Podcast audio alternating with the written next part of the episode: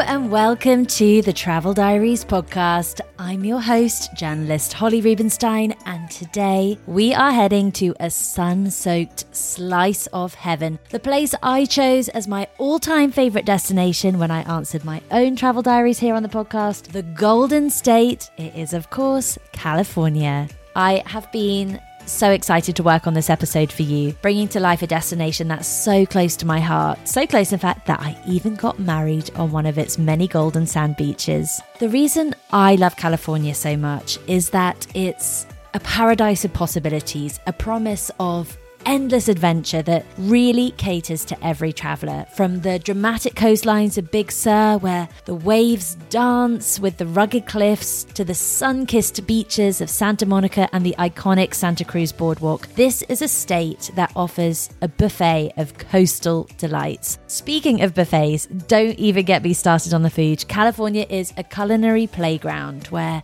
Flavors from all around the world collide, from cool food truck gems in Los Angeles to Michelin starred eateries in San Francisco. Your taste buds will embark on a journey of their own, not forgetting that it's home to some of the most famous and beautiful wine country in the world, too. And how about the great outdoors? California is a nature lover's dream come true. Yosemite National Park, with its colossal granite cliffs and lush forests, will make you feel like you've stepped into a postcard. There's a historic redwood forest up in Northern California, and for the adrenaline junkies, there's Lake Tahoe offering year round thrills from skiing in the winter to kayaking in the summer. Whether you're chasing dreams in LA, hiking in the Sierra Nevada, or sipping on Cabernet in wine country, California is a place where every moment feels like a movie scene and you are the star. And speaking of stars, today we are joined by a star studded lineup of some of my favourite guests across the last 10 seasons who've chosen California as part of their travel diaries. They'll be taking us on the ultimate California road trip, a trip of a lifetime you can do in two or three weeks that everyone should be adding to their bucket list. And then later, we're joined by the Michelin star chef and California native, Nancy Silverton. So before we set off,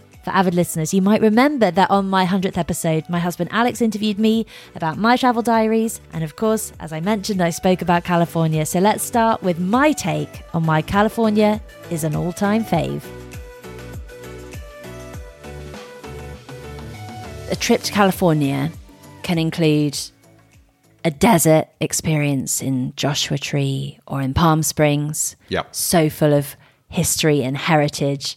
Then, you know, Big Sur, the big mountains, the dramatic cliff drops looking out to the Pacific, and then moving up along Highway 1. I mean, uh, my point being, it's such a diverse state. And then you land in LA, and it's like, that is Hollywood, you know, the glamour, the excitement, the palm trees lining the streets. I, I, adore Santa Monica and and Venice. Walking along the Venice canals, the fact that there are canals running through right by the beach there with the little bridges that go over. It's them. my favorite spot in LA is Santa Monica and the Venice canals. Yeah, just, that's got such an energy to it, it's even so, more so, so than great. the rest of it. And but listen, I don't want to just stick on LA. No, no. So let's. I was going to ask you. Yeah, um, going on to Santa Barbara um, Montecito. Yes. Yeah. Yeah. I mean, that is another place that is an all time favorite. And uh, I mean, California, we, we still haven't gone up to, you know, San Francisco, wine country, and beyond. So, the, nation, the national parks. Oh, uh, of course, and the national parks, which I was going to also mention. So, I mean, I think that I could have my next 10 to 15 holidays in California alone. Oh, well, I wax lyrical about Los Angeles and that, so let's start the road trip there. So much to do and see in the City of Angels. It is a sprawling city, it's made up of many districts like Beverly Hills, downtown Culver City, and no trip to LA is complete without a trip to Hollywood itself. The Sunset Strip, Griffith Park, the Hollywood sign, the Walk of Fame. And if you want to live the life of a star whilst you're there, here is a really snazzy hotel recommendation from model and actress Poppy Delevingne in the area. Well, there is a hotel that I sort of think of that always um, that always really reminds me of like sort of home. Mm-hmm. Um, but only because I've spent so much time. It's in LA. It's called the Chateau Marmont. I'm sure all of your listeners have heard of a million times. They've been there a million times. But it is just one of these places that when I have to go to LA for work and I feel like just feeling like I'm, I don't know, it's, it's just homely for me. And, you What know, I know everyone it? that Is works you know there. everyone? I think I feel like I know everyone that works there. Um, I know that area. I know that part of Hollywood really well. Which part of Um, Hollywood is it in? Well, so it's kind of, you know, it's just off uh, Sunset and Right. the Sunset Strip. And I feel like I've just known that area for a really long time. And I love Andre Balazs, who owns it. And he's a really dear friend. And yeah, when I just go there, it's like, I just feel like I'm coming home. Mm. And that for me, I don't know, I always think that's a very good sign of a very good hotel. No trip to LA is complete without going to the beach, and the most iconic is down in Santa Monica. The famous pier is where Route 66 ends, and the area is just full of amazing restaurants, bars, and hotels. Neighboring Venice Beach, Venice Canals has its own gems. I'd really recommend a lazy afternoon wandering the Venice canals. Definitely worth spending a night or two in this area. And with that in mind, let's hear from newsreader Sir Trevor McDonald, who shares his love for the area and a great hotel recommendation that I can fully endorse. When I wasn't working, I discovered a place outside Los Angeles, Santa Monica. Mm-hmm. And I discovered a, a hotel there which gave on to the beach. And where all the all the sort of vague idiosyncrasies of American life, you know, you would see people running around with little dogs on the beach and you know, women on bicycles towing the dogs behind. And and the beach was lovely and there was Muscle Beach where people and this this hotel shutters on the beach was just absolutely ideal. And and you could go down to the end of the beach and there was an Italian restaurant there where you went in and nobody asked about what you wanted for dinner or for you, you know. They just they they put some bread on the table and put two bottles of wine on the table. And, and then Perfect. and then they would distribute song sheets and people would start singing when the moon hits the star or whatever the song was you know. That's and i th- i thought it was all wonderful. And i l- love the quiet of santa monica away from the noise and bustle of los angeles. I i loved it and i had a uh, I always got a suite which overlooked the car park, and people said to me, "But it overlooks the car park." I said, "No, but it's just lovely, and I can walk down. The uh, the restaurant was lovely, and It embodies California Yeah, lifestyle yeah. so love well, doesn't I- it? yeah, I you could it. see the Santa Monica Pier with the, the Ferris wheel Oh, I, and the I just thought, that's right. The Ferris wheel was out there. Yes, yes, on, on the right as I looked out. Um, yeah, I I love Santa Monica. It was the quieter, I think, more sort of dignified bit of America. Yeah, yeah.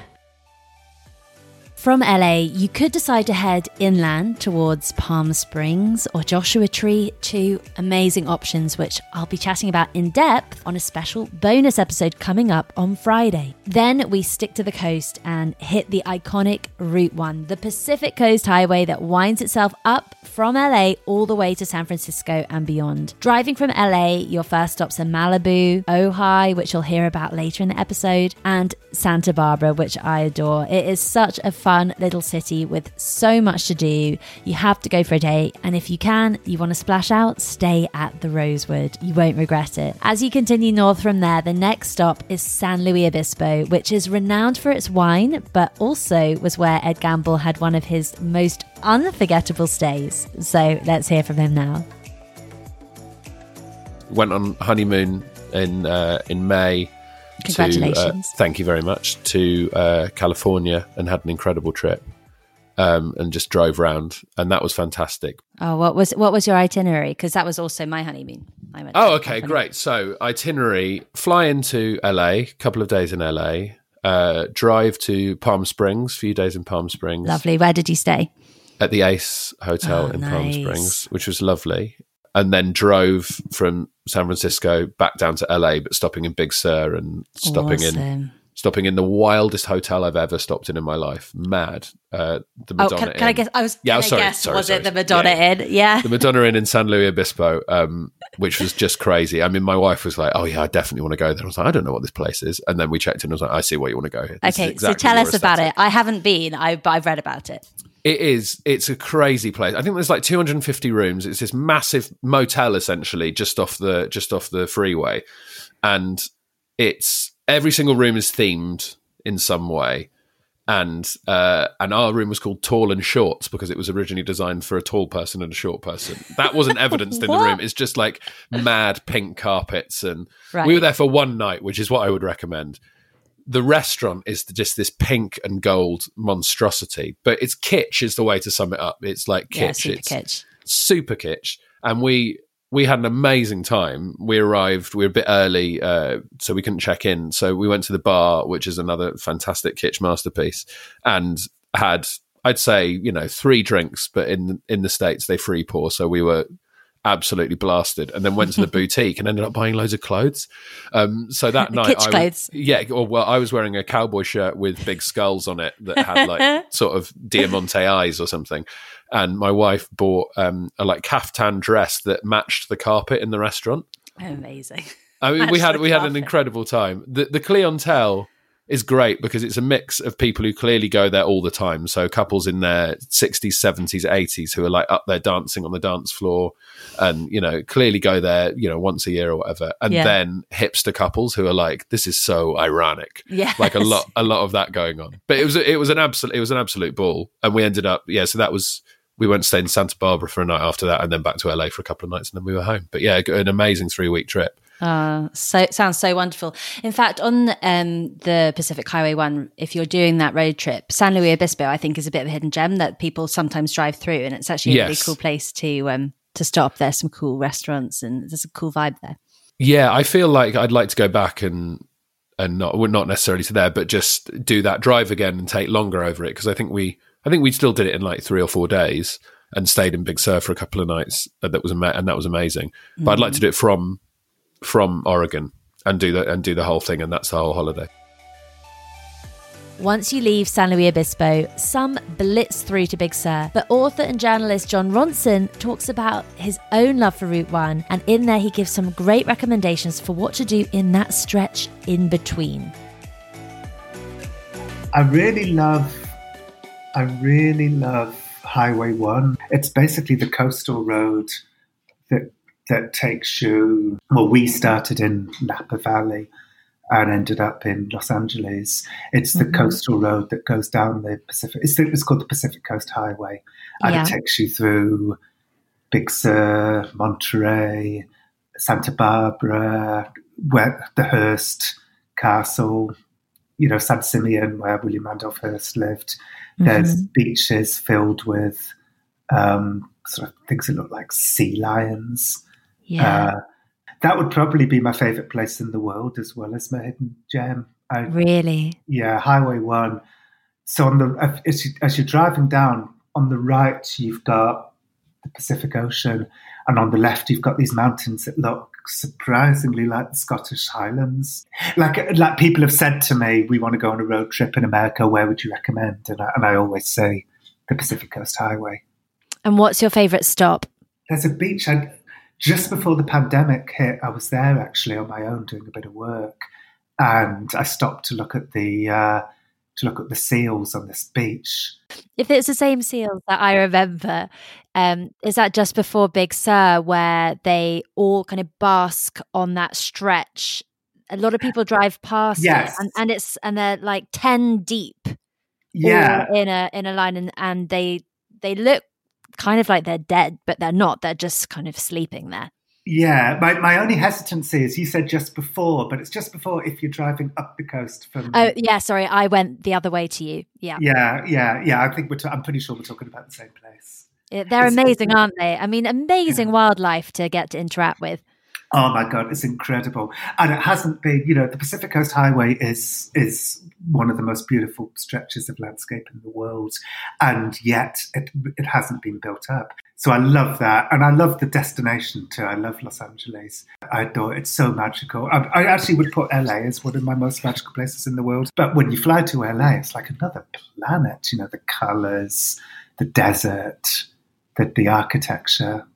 Um, yeah. I kind of love LA as a, as a holiday destination. Such an epic stretch of road. You pop out the other side first at Monterey and Carmel by the Sea, and then Santa Cruz. All worthy of a trip in their own right, in fact. And from there, you hug the coast through Half Moon Bay all the way to San Francisco.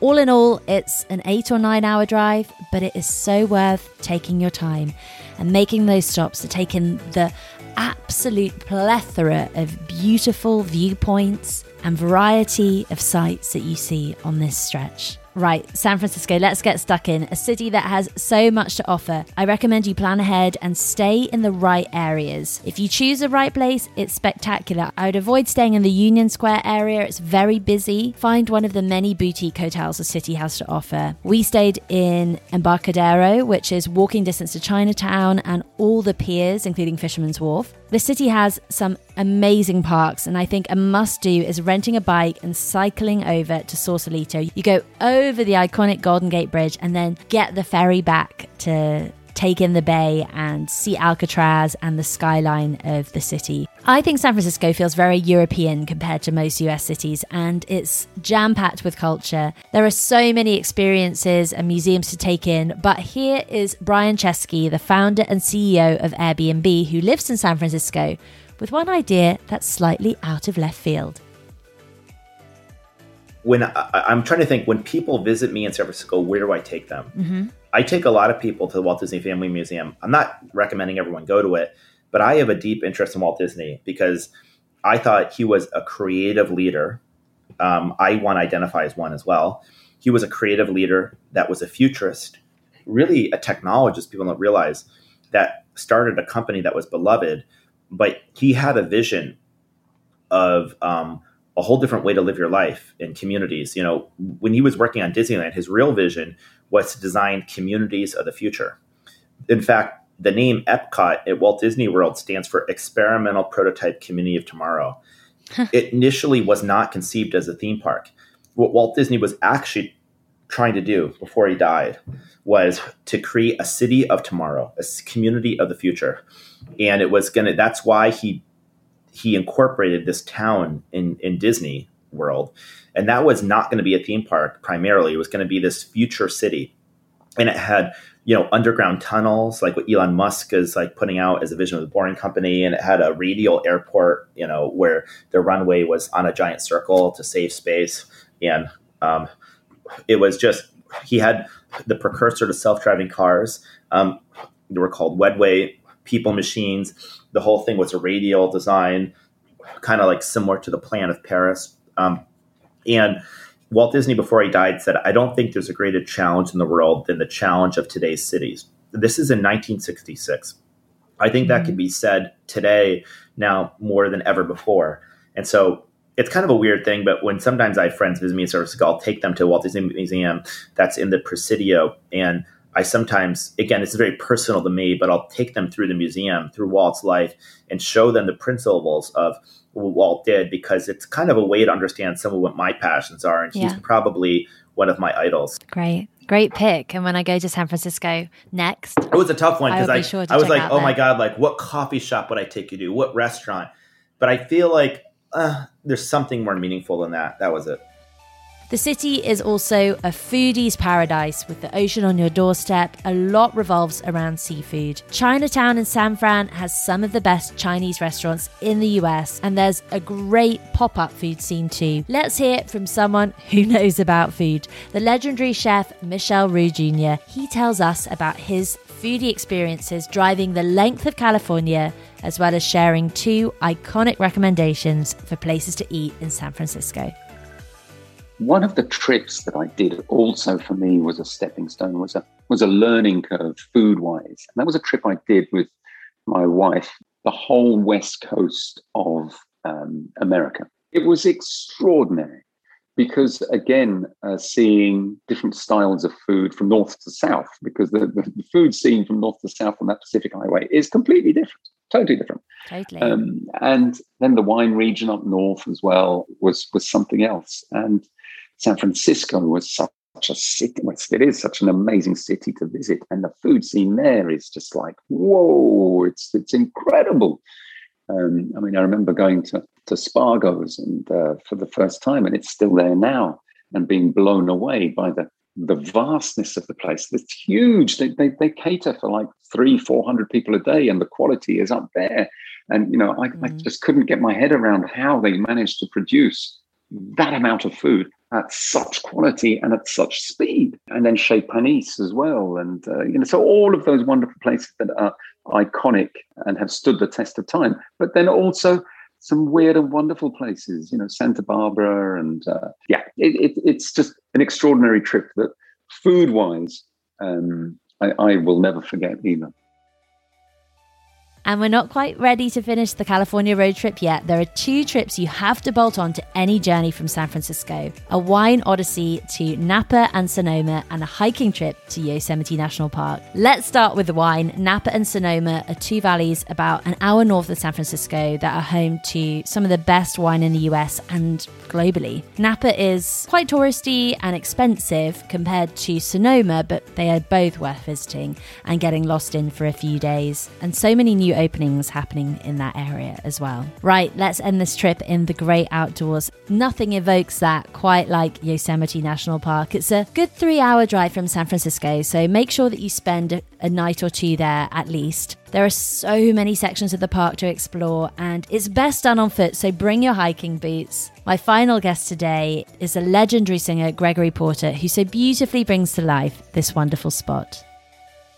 Yosemite, you know, was a place that we we first went. That was our that was my first major trip, and I remember getting out and seeing the giant redwood trees, giant pines, and it was just extraordinary. Mm. Um, to think that these trees, which have grown hundreds of years, and um, just the great mountains, El Capitan, you know, this giant, it looks like a giant stone just placed upon its edge. Yeah.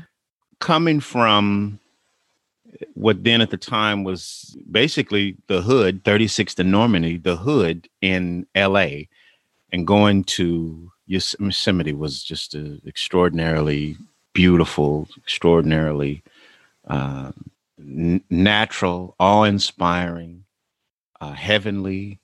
Because once you get into the trees and underneath the canopy of, of, of all the trees, it's surreal. It's mm-hmm. surreal. Mm-hmm. And, and I imagine as, as a grown man, well, I've been there since I've, I've, I've, I've been a grown man and it still makes me feel tiny. But as a child, my older brothers were already, you know, at 13 and 14, they were already six, six foot four. And they seemed like giants. And I just remember feeling my brothers were giants and they looked tiny in this forest. And then I was at their knee. So I, I, I was I was beyond small, you know. Yeah. Awe inspiring destination. Yeah. awe-inspiring destination and uh, the nature i think that may have been the first time i seen i'd seen wild animals uh, deer just you know leaping across the road and yeah and the family thing that happens being in the car. These these are the things that are precious to me now.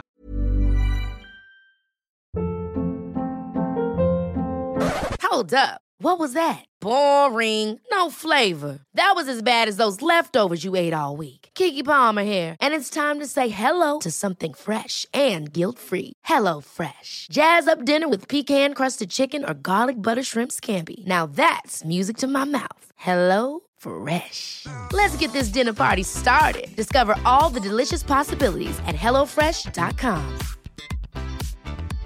Everyone knows therapy is great for solving problems, but getting therapy has its own problems too, like finding the right therapist, fitting into their schedule, and of course, the cost. Well, BetterHelp can solve those problems.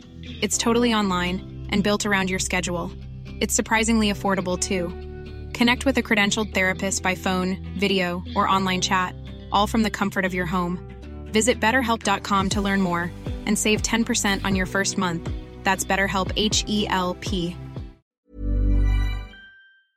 Today's episode is supported by Airbnb. It has been a long old winter here in the UK, and in between podcast seasons, I'm going to take a little bit of downtime to seek out some warmth. I'm jetting off to the Greek island of Mykonos, visiting some places that have been on my bucket list. And while I'm hopefully soaking up some Mediterranean sun, my home will be hosting guests from all over the world thanks to Airbnb. It's the perfect way to make your travels even more rewarding. Instead of letting your home sit empty while you're off exploring new destinations, why not turn it into a cozy retreat for fellow travelers? Just like I do. Whether you choose to rent out your entire space or just a spare room, it's up to you. I list my spare bedroom, and it's been a fantastic experience, both financially rewarding and a great way to connect with new people. So if you're planning your own summer getaway or any trip for that matter, consider putting your home on Airbnb. It's a fantastic way to earn extra income that can go towards your travel expenses, souvenirs, or even that special treat you've been eyeing. Your home might be worth more than you think. Find out how much at airbnb.co.uk forward slash host. Thank you to Airbnb for supporting the Travel Diaries. Well, that brings to an end an epic California road trip. As I said, leave at least two weeks to do it justice, in my view. It will be worth it, really, the trip of a lifetime. I've missed out so many other California wonders. Northern California, which has so much to offer, as does the south around San Diego. Oh, it's stunning down there. The redwoods and Sequoia, so special, and the areas around Lake Tahoe, too. But that was my California 101 road trip. And if that wasn't enough for you, we're now joined by chef Nancy Silverton. California born and bred with a career spanning decades, Nancy has earned her place among the elite in the culinary realm. You might have seen her recently on Chef's Tables pastry season. She is a revered chef and restaurateur known for her dedication to fresh, seasonal ingredients. Her iconic Los Angeles eateries, including Osteria Mozza and Pizzeria Mozza, have become landmarks for food enthusiasts seeking exquisite Italian cuisine. Her culinary prowess has earned her numerous awards, including the prestigious James Beard Foundation's Outstanding Chef accolade. She's a prolific author, sharing her expertise through cookbooks that inspire home cooks to elevate their culinary skills, and her legacy is sure to endure for generations to come. Today, she shares with us her Californian travel diaries, her all time favorites and hidden gems as someone who knows the state so well. Chef Nancy Silverton. Welcome to the Travel Diaries and to this California destination special. It's so great to be chatting with you today. How are you? I'm great. You know, I'm just back from a trip to France. Oh, uh, and so. I'm feeling. Have you ever been to Marseille? I haven't actually. No, Oh, nearby, but yeah. That's where you need to go eat. And then returning back to your home in California, then you know what what does it make you appreciate when you've been away when you come back home? Well, you know, I have to say, and if you don't mind me keeping uh, keep referring to Marseille, I think Marseille was probably one of the most diverse communities I've ever been in, and with the most and reflected in their food. And what I think, as far as the uh, say American food scene, I think Los Angeles is as close as you get to that. Interesting, right?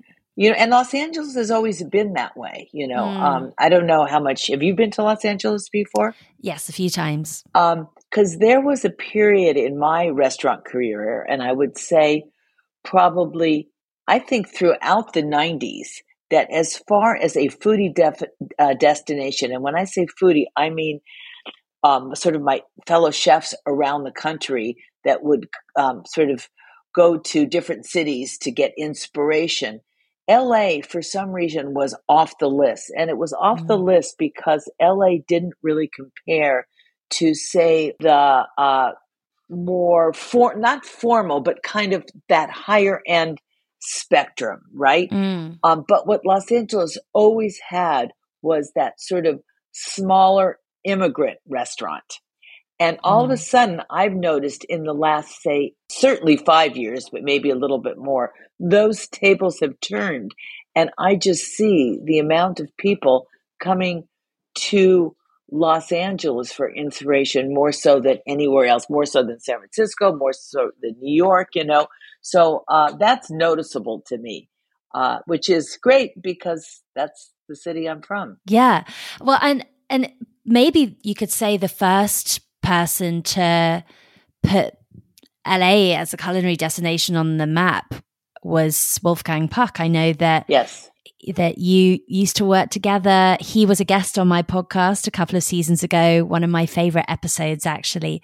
And he elevated the cuisine there, didn't he? He certainly did. And you know that's where I started. Yeah, that's why I mentioned okay, it. So yeah, yeah. Oh, okay, yeah, because I was the opening pastry chef there. So yes, when you know before Wolfgang, there was a handful of restaurants that were kind of celebrity restaurants. You know, Los Angeles being where it is, right? And we all Mm. know what Hollywood is all about. It did have a handful of celebrity restaurants that, I mean, industry restaurants, I'll call it, that didn't, that weren't anywhere else in the country. So they were restaurants such as Perino's and Chasen's. And these were sort of restaurants where the Hollywood industry would would hang out. And then uh, things kind of, you know, sort of quieted down. And then with Wolfgang, yes, absolutely. He put Los Angeles back on the culinary map. But then after the splash of Spago, um, and for various other uh, reasons in in Los Angeles, it kind of petered out. Yes, there was Spago, but there was nothing else. Nothing else brought people to LA. Interesting. And so now, what are some of the new restaurant openings that you're kind of referring to? Uh, What are the ones that are making you excited? Are there any particular spots that, for my listeners to be heading to LA, that they should definitely check out? People are not as ambitious as they were, say, in the early '80s. I mean, in New York, for instance, huge restaurants were were um, opened up with grand dining rooms. Now they're very small, very modest, and tiny kitchens. And Mm. I love like like there's a restaurant now that's very popular in um, the San Fernando Valley, which is a uh, neighborhood in Los Angeles called Anajak Thai, for instance. Tiny, tiny restaurant. Um, very modest. Uh, second gener, I think it's a second generation, unless it's longer generation than second. But I know it was a young uh, chef that took over a family, uh, very traditional Thai little bistro and turned it into kind of a hipster joint, right? And Mhm. it's super pop- popular. There's these small little, um, small little um, multi Like a plaza? uh, unit. Yes, thank you. A little plaza, right? Yeah. And that's another place that people are opening up, kooky little places. And there was one that was called Kato in Los Angeles that opened up a few years ago, pre 2020, certainly. And it ended up being like the number one restaurant, I think, in LA. And it was shocked Wow. people. This is according to the LA Times, by the way. And it shocked people because it was so modest.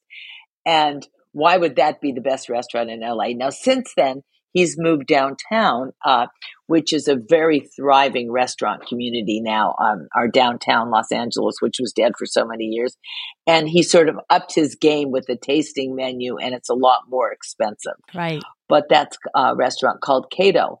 There's a restaurant that's just come back that was sort of well received and then closed and now just reopened in again a little bit more of a upscale version but still not high end called Baroo which was one of the first restaurants that kind of embraced the art of fermentation and grains wow. and things like that and that's and that's very popular right now I love these recommendations, you know, because of course there's a time and a place for fine dining and fancy food. But when you're traveling, often you just want to get a really great bite to eat that's Yeah. exciting, innovative, but not Yeah. necessarily, you know, not necessarily white tablecloths. So these are really great recommendations because as you say, they're kind of more low key in their vibe. another thing that Los Angeles really was known for. It wasn't the it wasn't the birth of, but it became very popular.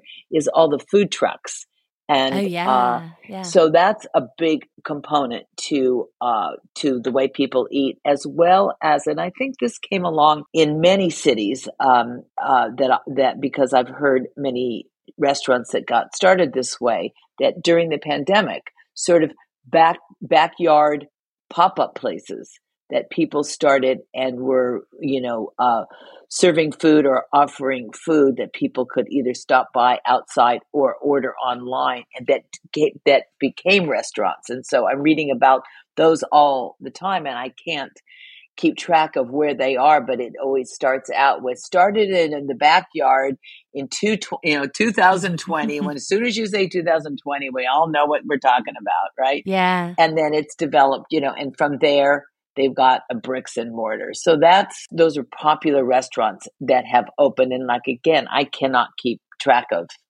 It's encouraging of in a way that out of something that was so bad um, has come, you know, creative thinking and a new, you know, source of inspiration for for food. Really. yeah and we always have to find that silver lining right and that Yeah. that was the silver lining but i think this this trend of modest restaurants that um, are opening probably worldwide is a great a great trend And within the state, do you get out of LA a lot? You know uh, where I go the most. So north of LA is uh, it, which is sort of called the Central Valley, I guess, is a pocket that um, is uh, is very very interesting, and it's become popular in the last handful of years because the wines of that area have now become very popular. For a while, it was Los An- uh, it was you know you have to go to Napa or Sonoma to drink the Mm. wines that people want to drink. And now people are kind of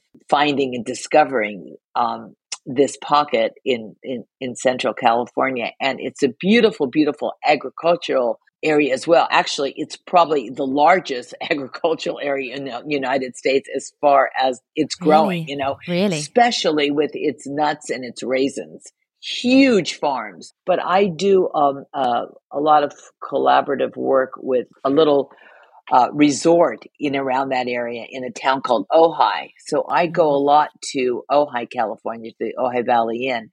And sometimes when I'm done there, I'll take little side trips and drive around some of these little towns like Solvang and Los Olivos. Uh, beautiful, beautiful little little towns with great up and coming uh, restaurants and farmers markets and things uh, and things like that. But the Very Central wholesome. Valley, I mean, that's the all of California. I mean, of all of the country, I think that is the largest agricultural belt, Mm. you know, anywhere, and it just goes on forever. Strawberries, artichokes, you know, Ah. garlic. I mean, lettuces, on and on and on and on. Mm, it's so beautiful there. And h- how long would it take you to get there if you were staying, say, if you were doing a holiday in LA and you wanted to do an excursion there? Oh, well, you can go as far as you want, but from Los Angeles to Ojai is maybe only an hour and 15 minutes. So it's really doable. You know, an hour away in any direction will take you to the mountains and you can go skiing. Let's say an hour and a half, but the desert, you can go to Palm Desert or Palm Springs, you know, or out, um, out that way. You can go to Yosemite. I mean, it's, it's just, um, like nowhere else. Big Sur. Now I'm talking longer. I'm talking now I'm into four and five hours away, but still, The diversity of the like landscape. is- anywhere. yeah, It like isn't, yeah. anywhere else. It's so special in that way. And today, Chef Nancy, we are going to be uncovering your Californian travel diaries as someone who loves the Oh, state so much. um, so now we're going to take a little format of chapters and we start Okay. with chapter one. And that is the first place that you fell in love with in California. Okay growing up when you know um uh families didn't travel the way that they travel now but what my parents did like to do is they used to love to kind of pick out pockets around Los Angeles. So, uh, two places that I remember so clearly, my mother being so enthusiastic about. One was the Watts Towers, Mhm. Um, and that's in a very sort of um, sort of difficult area in Los Angeles, uh, Watts community. Um, there's a lot of housing projects and things like that. But in the center of that community were these beautiful towers, kind of Gaudi esque. That really that um, are stunning, and there they are in a community that doesn't necessarily have a great rap, right? And so, and so I went there several times with my mother because she was just always she was just infatuated by those towers. And then another little place that I remember was Olvera Street, which was I think the first street in Los Angeles. Um, and I loved it because besides eating on that street where you could get, you know, the typical Mexican food as we know it, but there was all these shops that did um, crafts there, such as candle, you know, candle making and glass blowing. And I would always mm. like to buy, you know, little teeny figurines and things like that. Yeah. But walking um, on that street in Olvera Street was, um, you really didn't think you were in Los Angeles. Had so totally those, as a childhood, are two things that stand out immediately: Olvera Street and Watts Towers. And is Olvera Street still the same feel now? It really is. It really is. I mean, I don't go to it as an adult. Um, I find better Mexican food in different places, right? But at that time, there weren't ones that I knew of. I mean, they always existed, but I didn't know of them. Mm. And would you travel within the state, you know, to some of the other, like the, to the national parks and to some of those other yeah, areas, my, or did that father was a no. My father was a huge uh, fan of Yosemite, and that was where we would take uh, trips camping. So mm-hmm. Yosemite National Park. And then the other place that we would go quite often, my father was an attorney and one of his clients had a hotel in Palm Springs. Now, Palm Springs is a very developed area now, unrecognizable to the, the Palm Springs of my childhood, which was one block long, maybe two blocks long, one street. Um, but I loved to go there because you know the, the, weather was warm. There was a pool, and um, I I always found that that the uh, terrain of a desert was just spectacular with those cactus. Yeah, with the big San Jacinto Mountains yeah. and yep. the towering palms. It's so striking and so yep. photogenic and, and yep. an inspiring landscape, isn't it? Yep. And then we used to go to San Francisco a lot because my uh, my mother's sister lived there, so we used to go to Berkeley um, is where she lived. And it was always very intimidating to me. You know, that was the first time I remember hearing the word beatnik and then later on hippies. But I was very uh, frightened by. by that by that term but we used to go to berkeley a lot but these were again modifications where most families were the way that they traveled in those days was it within the state. You know, people didn't. They it wasn't like it is now, at least. But I mean, so many of my guests' childhood travel memories are within the kind of greater local vicinity, and yeah. I mean, how lucky that. As we've been talking about already, that within your greater local vicinity, there's such an incredible diversity of options. Yeah. That you could have I mean, a beach holiday or a mountain holiday or a skiing holiday right. or a desert holiday. And you know, now that I'm thinking even more, I was telling you that my two big memories were um, Olvera Street and Watts Tower. Another one was Capistrano, which I haven't thought about in years, which is down towards San Diego, uh-huh. and uh, that was where the swallows would return at some point every year, and we went down a few times with my with my uh, family to see the swallows as they returned to. Um, Wow, that must have been beautiful. To, uh, to um, Capistrano.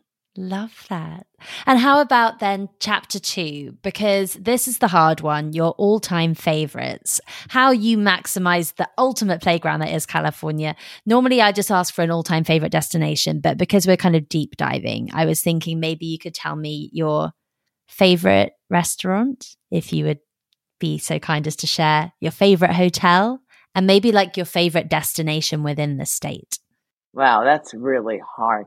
In the state of California, my favorite restaurant, um, because it's really the way, not only the way that I like to eat, but it's also um, was sort of the restaurant that set me on my path, which I've never diverted from, and that would be Chez.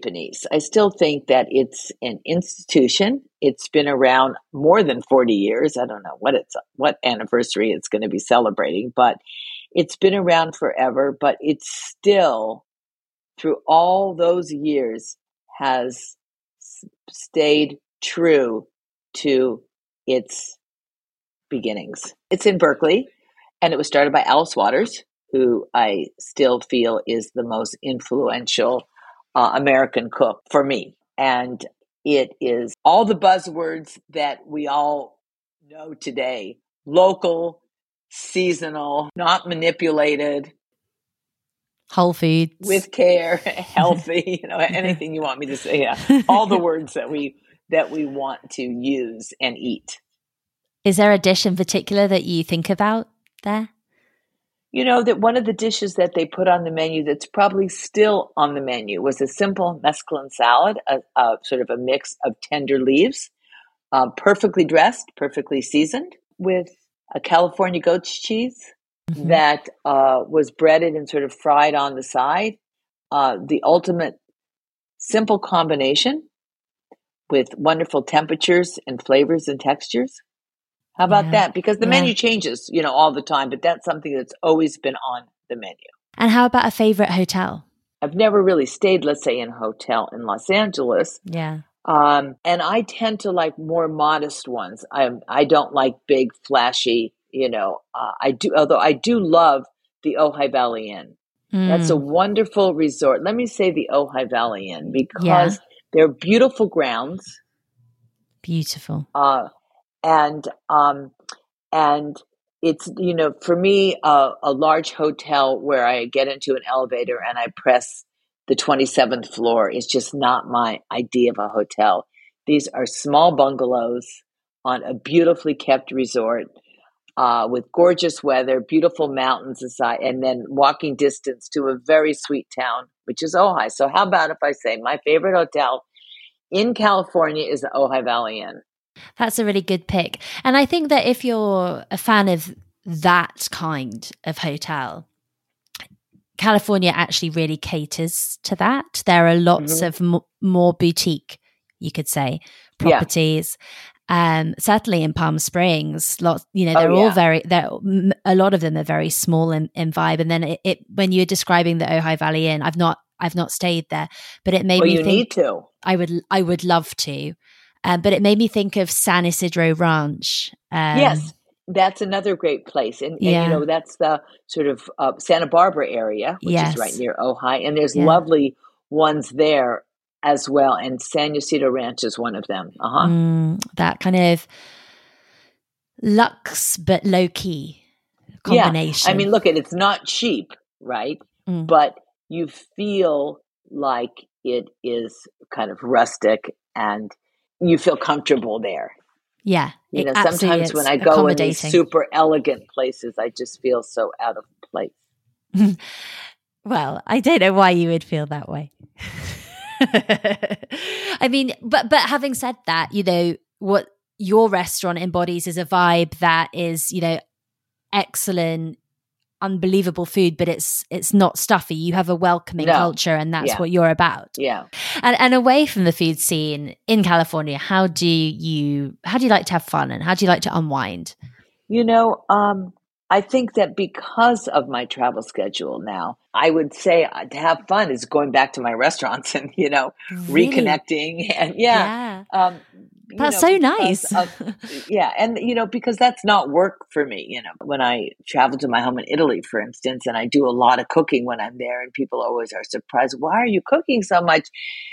Don't you want to relax? You're on vacation, and that's my vacation is actually being being able to cook, and mm. that's my way of unwinding. Here is kind of reconnecting because it's not only important for myself and it's important for our customers, but certainly important to the staff because so many of them there are there uh, to work with me right they're mm-hmm. not at a, a, faceless nameless restaurant and so i need to be there to supplement that yeah and guide them Yes. So, chapter three, uh, Chef Nancy, is um, your Californian hidden gem. If I had to say a hidden gem, uh oh, every time I think of one, I'll think of another. I mean, one of the places I used to love to go to um, so much was going to the ferry building at the San Francisco, in San Francisco, the Embarcadero. And I loved the ferry plaza because there were so many great restaurants there. And I used to love a restaurant called Buvette. Mm-hmm. Um, and and they did a fantastic job. Two women. Um, I love that little restaurant. I love the coffee at Blue Bottle. Um, I love the little stores in there. Sometimes it's great to have everything under one roof, and that was one of my definite destinations when I would go to uh, to San Francisco. Is that Embarcadero, the fl- the ferry plaza, and I love the farmers market there the farmers market in in San Francisco is a fantastic farmers market. Great tips. I love those. Uh, and finally, then, chapter four that is the destination that is at the top of your travel bucket list in California. I, I think that the restaurant that I would really like to try is at the Boonville Hotel. It was, it, and that's in Mendocino County. So that's north of Napa by uh, uh, uh, several several miles. Um, and there's no work that takes me up there. See, I travel so much for work, doing dinners in various restaurants that I get to see so much, and that's where I go. But nothing has, my travels in California have never, have not brought me that far north for uh, a number of years. And I've heard such great things about that restaurant. So let me put that on my bucket list the Boonville Hotel. Wonderful. Oh, well, thank you so much, Chef Nancy Silverton. Those were your Californian travel diaries. Thank you for making us feel so inspired. A huge thank you to Chef Nancy for joining me on the podcast and bringing to life her California favorites. I hope that this episode has inspired you to visit the Golden State and take in all it has to offer. If you want to find out more about California, always support your favorite travel magazines in print and online, and head to the Tourist Board website, visit california.com for loads more information. I'll be back on Friday with a bonus episode all about Greater Palm Springs. In the meantime, take care, everyone, and safe travels.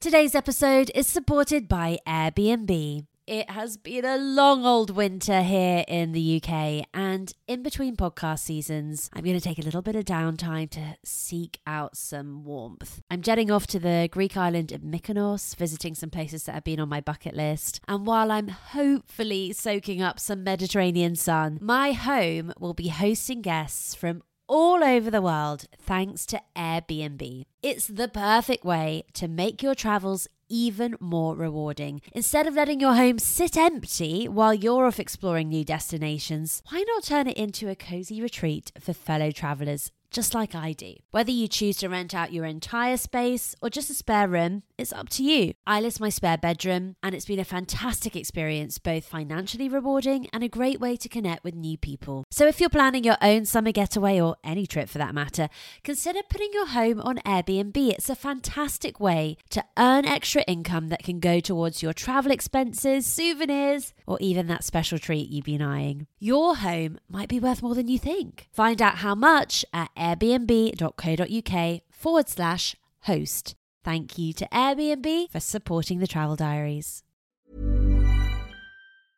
Small details are big surfaces, tight corners are odd shapes, flat, rounded, textured, or tall. Whatever your next project, there's a spray paint pattern that's just right. Because Rust-Oleum Custom Spray 5 in 1 gives you control with five different spray patterns. So you can tackle nooks, crannies, edges, and curves without worrying about drips, runs, uneven coverage, or anything else. Custom Spray 5 and 1. Only from Rust